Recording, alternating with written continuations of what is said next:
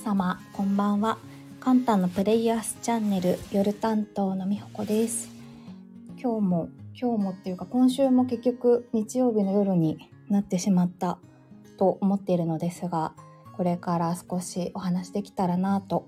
思っております。あこんばんは。ありがとうございます。であそう昨日板さんが紹介されてたカルダモンの左右今日試してみたんですけどすごいなんか想像以上に良くてあの私日常的にコーヒーを割と飲むんですがこれを飲んだらコーヒーが減るかもしれないと思ってますのでちょっとそのカルダモン左右をすすりながら今日はチョコレートの話をしたいなと思ってます。今週ん？そういつから今週っていうのかがいつも私分からなくなるんですが今日が12日なので2月14日はバレンタインデーということでだいぶあの皆さんの身の回りでもチョコレートを目にする機会が増えてるんじゃないかなと思います。であの知ってくださってる方もいらっしゃると思うんですが私あの NPO の活動にも携わっていてでそこのあの団体ではチョコレートの生産地の児童労働といって子どもがま学校に行けずに働いている現状があるっていうことがあってそのあの状況を変えたい、えーと、いくつかある活動の中の一つがその状況を変えたいって思って取り組んでいるっていうことがあるんですけれどちょっとあのそんなことも絡めつつお話できたらなと思ってます。でえっと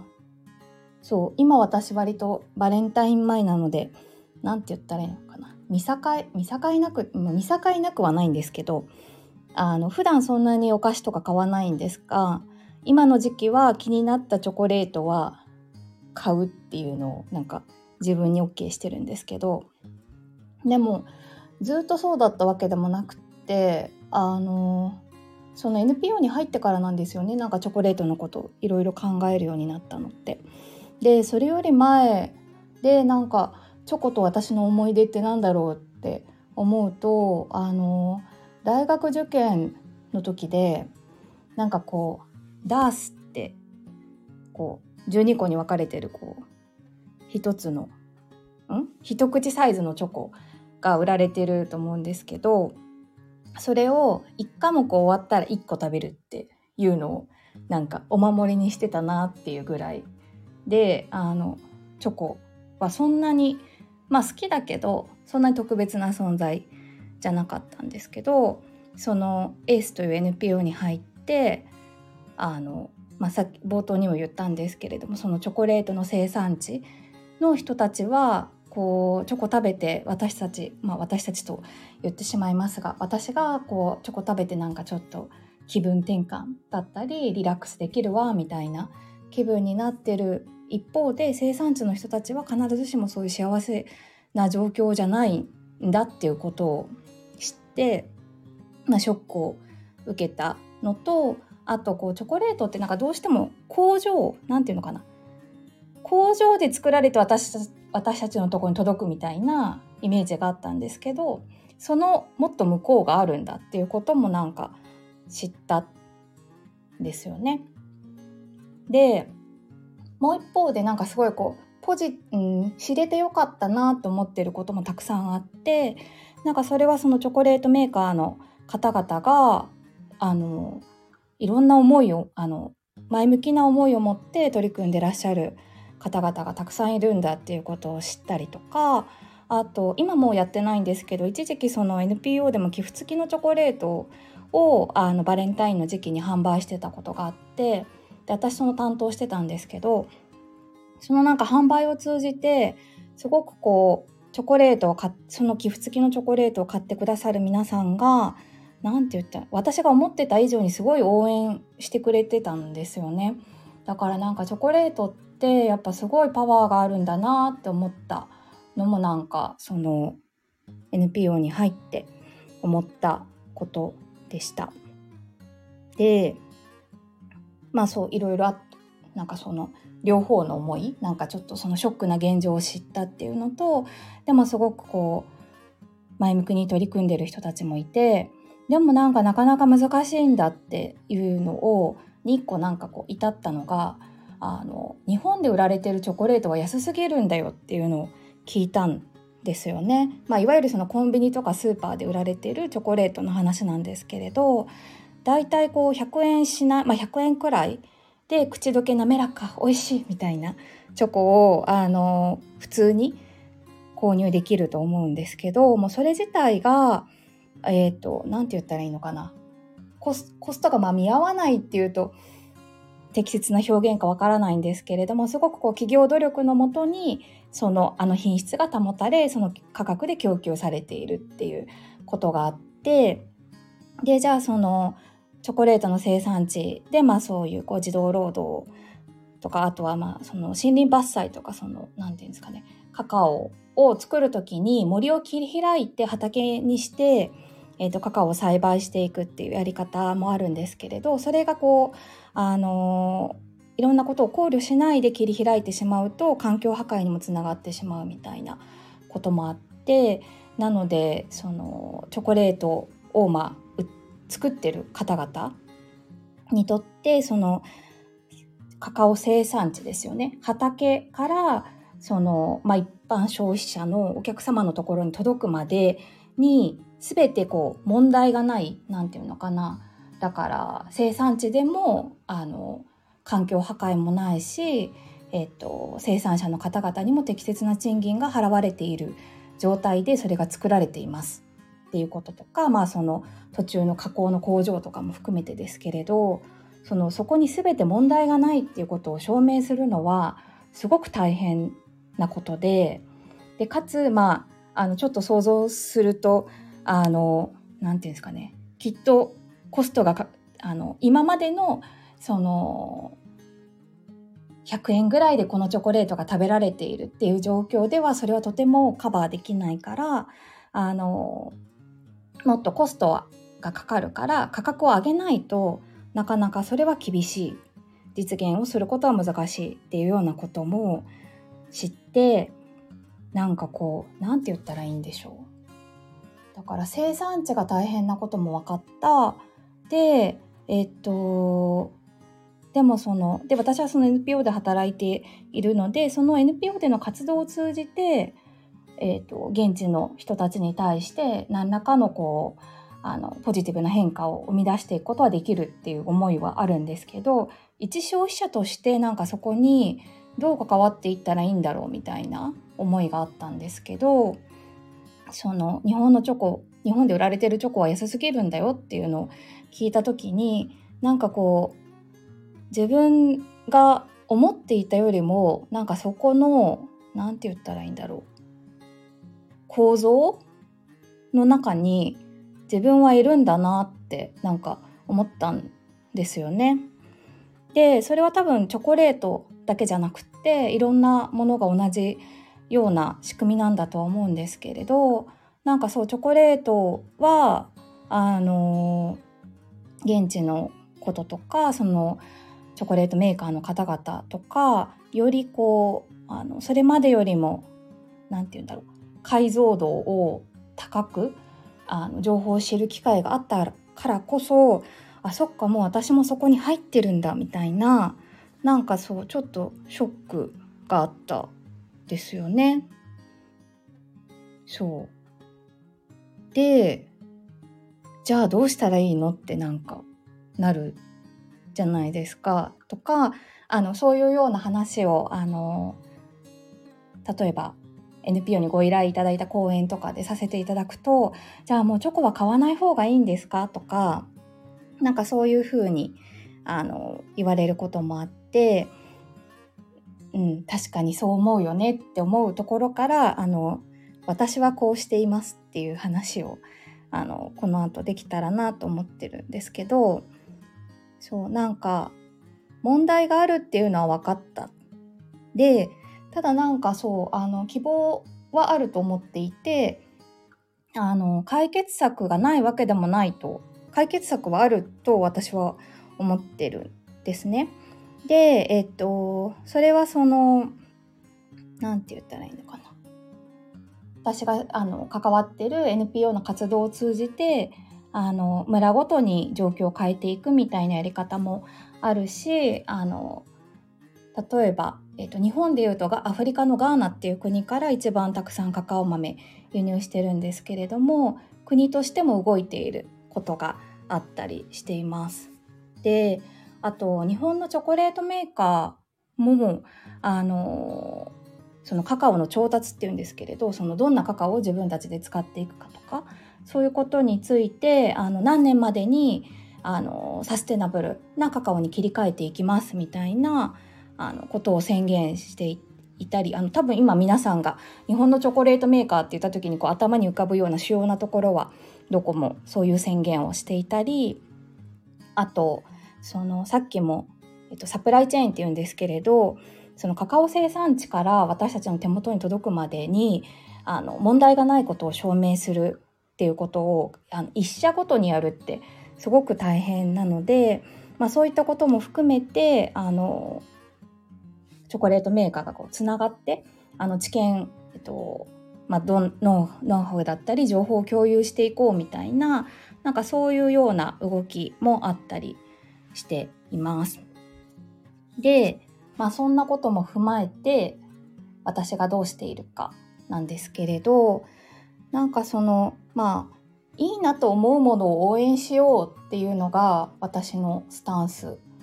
にしてます。であの何て言うの？毎日365日ずっとそれを考える考え続けるっていうのは正直私はちょっとしんどいなって思うのであのそういうこう実践をするっていうのになんかチョコレートっていうのはとっても、うん、やりやすい。まああの言葉を選ばずに言うとやりやすいなって思っています。あの今すごくチョコレートの選択肢も増えてると思うしあのだからあの普通にスーパーコンビニで売ってる本当に美味しいチョコもあるしなんか一粒何百円とか下手したらこうもっと高いようなあの宝石みたいなチョコレートもあると思いますのでなんかあのあそう。でそれもあの例えばフェアトレードのチョコレートだったら少し前だったらそのいわゆるフェアトレードショップっていう、まあ、専門店というかそういうとこに行かないと手に入らなかったのが今はあのこれ私が見かけたところですけれど本屋さんとか雑貨屋さん雑貨屋さんとかなんかそういうところでも手に入るようになってきているなと思うのでまあちょっと地域差はあるかもしれないんですけれどそういう意味であの何て言うの手に入りやすさも広がってるしあとビントゥーバーって言ってこうカカオ豆からあのチョコレートを作るっていうのをやってらっしゃる方々もすごくこう全国に広がっていてそれぞれすごくこうパッケージとかも含めて個性的なチョコレートを作っているのでなんかそういう風に探していくっていうのも面白いんじゃないかなと思ってます。でなんか一つそうあの見つける時に難しいなと思うのはいい取り組みしててもあんまりなんか書いその売り場に書いてなかったりするんですよね。あのホームページ行ってなんかなんていうの？社会貢献活動とかなんかサステナビリティとかそういうこう言葉で探していくとあの実はそういうことをやっていますとか使っているカカオはこういうものですっていうことを書いていたりあのカカオ生産地に対してこういう支援をしてますっていうことを書いていたりするんですけれどなかなかあのそういうことがパッと商品見ただけだとわからないっていうこともあるのでなんかそういう意味でもあのまあ自分で調べてみるっていうのもいいと思うしあの例えば好きなチョコレートブランドだったりところがあったらあのそこの方に聞いてみるっていうのもなんかできることかなと思っています。であのなんでそう繰り返しになっちゃいますがなんかこう自分が何て言うのかなこうお買い物する時って頭で考える部分となんかこう感覚的な部分と両方あるなって思うんですよね。あのあこれいいなんか例えばパッケージが可愛いチョコで言うとパッケージが可愛いなとかなんか美味しそうとかあのまあ食べたことがあってこれのこの味が好きとかなんかそういうこう感覚的な部分とあとその私がちょっと今日お話ししたみたいなそのチョコレートが誰そのチョコレートが、まあ、チョコレートになるまでにどんな人が関わっていてそれはなんかどんな環境で作られてきているのかとかなんかそういうちょっとこうあの頭で考えるっていうか思考で判断する部分とあの両方あるなと思っててなんかそれがちょうどこう交差するポイントをあの私はチョコレートを通じてなんかこう探ってるというかどんどんなあのポイン交差するポイントがあるかなっていうのをなんか探ってるような感覚があの自分自身にはあります。でその何て言うの？どあどれだけこう素晴らしい取り組みをしていてもやっぱりちょっと心が動かなかったらあそれはちょっとうん応援はしたいけど私は買わないかなと思ったりなんかそうあのすごくよくいいなと思ってもうんちょっとこれは高すぎると思ったりあいいなと思うからうんこれは買っちゃおうって思ったりなんかその値段と、まあ、値段も一つの選ぶ要素だと思うんですけれど値段とそのチョコレート自体のいろんな魅力、えーと、感覚的な部分とあのもう少しこう倫理的な部分というかあの思考で判断する部分も含めてなんかそうそういうあのさっきちょっと言ったそのチョコレートの選択肢が広がっているっていうのはその今言ったようないくつかのポイントをいろんなチョコレートがそれぞれになんか表現している。感じがするのであのもしよかったら皆さんもチョコをまあチョコだけじゃなくてもいいんですけれど何かを選ぶ時にちょっと気が向いたらそんな視点で自分はどんなもの選びをしているかお買い物をしているかっていうのを考えてみるっていうのもいいんじゃないかな。ちょっとなんかそういうことを私はチョコレートを通じてあのやってるなと思ったのでそんな話をシェアしたいなと思いました。うん、なんかこう深刻にならなくてまあもちろんあの現状は必ずしも何て言うの今カカオ生産地で笑顔でない人もいるかもしれないしあのそういう意味でかな、なんて言ったらいいの？こう、両手を上げて、あの、みんなで喜び合えるっていう状況は残念ながらまだ来てないとは思うんですけれども、でもなんかそこにこう、クーッと苦しくなるような感覚じゃなくて、あの、まあ、誤解を恐れずに言うならば、楽しみながら、あの、自分自身のあのお買い物だったり、まあ、ちょっと大きく言うとなんか世界との関わり方だと私は思っていて世界との関わり方とかなんか自分の生きるスタンスとか。なのでそれをチョコレートっていうものを通じてちょっと実験してみたらいいかなと思って私はやっております。はい。ちょっとあれですね。日曜の夜23時にしては真面目に語っちゃったなと思ってますがあのうん、たまにはいいかなと思って喋りました。はい。という感じです。今、私のお家は、あの今、チョコを下駄箱の上をチョコ置き場にしてるんですけど、なんか冷蔵庫だと冷えすぎちゃう気がして、でも普通の、何て言うの、部屋の中だとあったかいので、そこに、あの、食べられる街のチョコたちがあるので、ちょっと今日お話ししたようなことを私も改めて考えながらチョコを楽しみたいなと思っております。はい。ということで、今日はちょっと真面目なみほこでございました。また来週どこかの夜のタイミングでお話できたらと思います。では、これで終わります。ありがとうございました。おやすみなさい。